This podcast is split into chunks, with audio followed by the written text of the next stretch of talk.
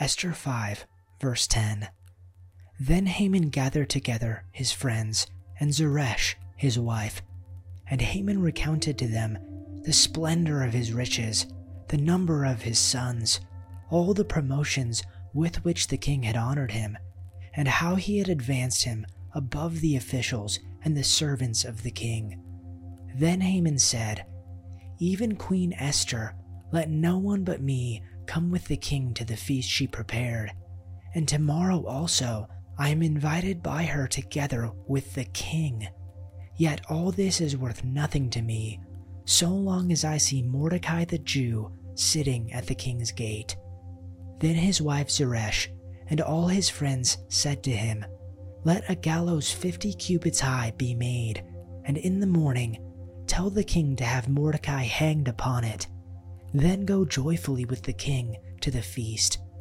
This idea pleased Haman, and he had the gallows made. Chapter 6 On that night, the king could not sleep, and he gave orders to bring the book of memorable deeds, the Chronicles, and they were read before the king. And it was found written how Mordecai had told about Bigthana and Teresh, two of the king's eunuchs who guarded the threshold, and who had sought to lay hands on King Ahasuerus. And the king said, What honor or distinction has been bestowed on Mordecai for this? The king's young men who attended him said, Nothing has been done for him. And the king said, Who is in the court?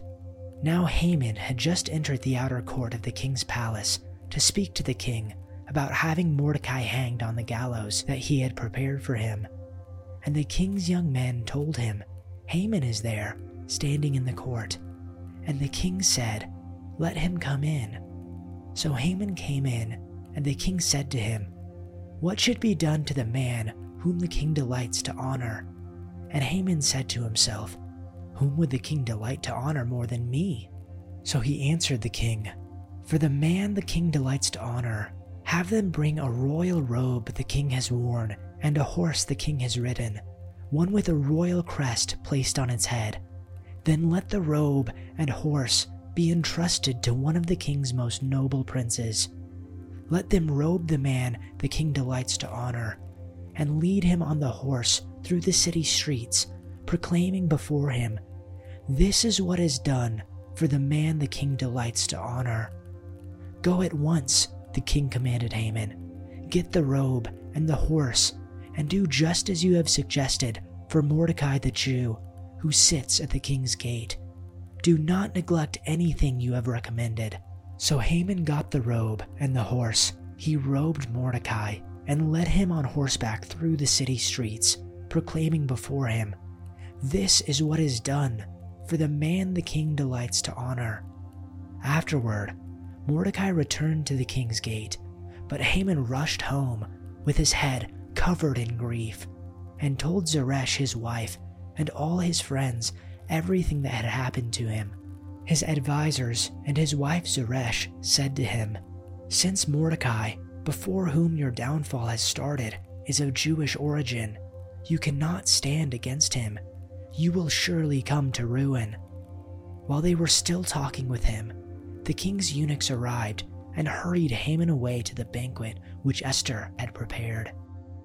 Chapter 7 So the king and Haman went to Queen Esther's banquet, and as they were drinking wine on the second day, the king asked again, Queen Esther, what is your petition? It will be given you. What is your request?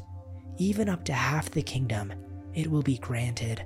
Then Queen Esther answered, If I have found favor with you, your majesty, and if it pleases you, grant me my life. This is my petition. And spare my people. This is my request. For I and my people have been sold to be destroyed, killed, and annihilated. If we had merely been sold as male and female slaves, I would have kept quiet, because no such distress would justify disturbing the king. King Xerxes asked Queen Esther, Who is he? Where is he, the man who has dared to do such a thing?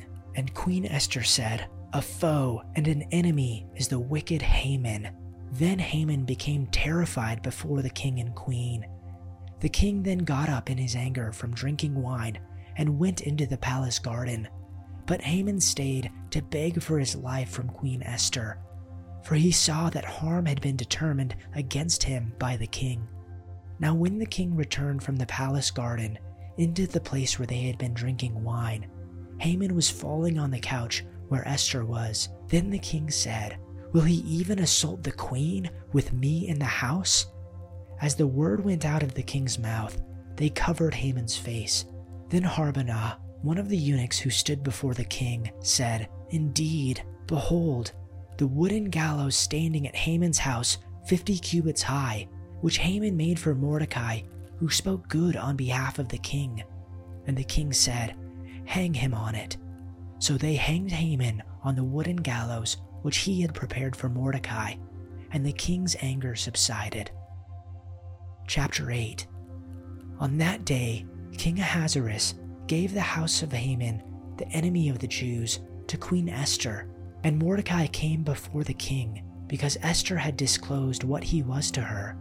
Then the king took off his signet ring, which he had taken away from Haman, and gave it to Mordecai.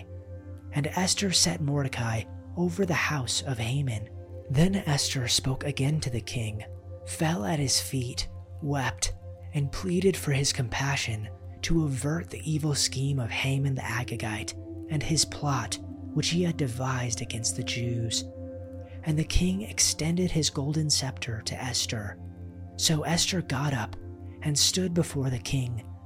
Then she said, If it pleases the king, and if I have found favor before him, and the matter seems proper to the king, and I am pleasing in his sight, let it be written to revoke the letters devised by Haman, the son of Hammedatha, the Agagite, which he wrote to eliminate the Jews who were in all the king's provinces. For how can I endure to see the disaster which will happen to my people? And how can I endure to see the destruction of my kindred? So King Ahasuerus said to Queen Esther and to Mordecai the Jew, Behold, I have given the house of Haman to Esther, and they have hanged him on the wooden gallows because he had reached out with his hand against the Jews. Now, go ahead and send a message to the Jews in the king's name, telling them whatever you want, and seal it with the king's signet ring. But remember that whatever has already been written in the king's name and sealed with his signet ring can never be revoked. So on June 25th, the king's secretaries were summoned, and a decree was written exactly as Mordecai dictated.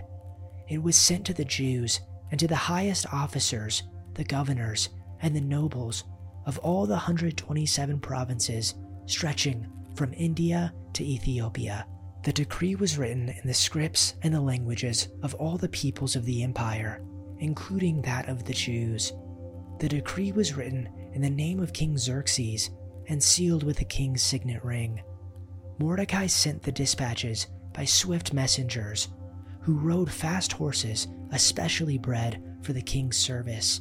The king's decree gave the Jews in every city authority to unite to defend their lives. They were allowed to kill, slaughter, and annihilate anyone of any nationality or province who might attack them or their children and wives, and to take the property of their enemies. The day chosen for this event throughout all the provinces of King Xerxes was March 7th of the next year. A copy of the decree was to be issued as law in every province and proclaimed to all peoples so that the Jews would be ready to take revenge on their enemies on the appointed day. So, urged on by the king's command, the messengers rode out swiftly on fast horses bred for the king's service. The same decree was also proclaimed in the fortress of Susa. Then Mordecai left the king's presence wearing the royal robe of blue and purple, the great crown of gold, and the outer cloak of fine linen and purple. And the people of Susa celebrated the new decree. The Jews were filled with joy and gladness and were honored everywhere. In every province and city, wherever the king's decree arrived, the Jews rejoiced and had a great celebration. And declared a public festival and holiday, and many of the people of the land became Jews themselves, for they feared what the Jews might do to them. Be sure to check the pinned comment down below. We have something new for you every day. Join us every morning from Monday to Saturday to watch along with the whole community. Then on Sunday night, come on back for a weekly sleep video. Also, you can check us out on Spotify, linked down below. Thanks for listening, and see you tomorrow for your daily dose of Bible.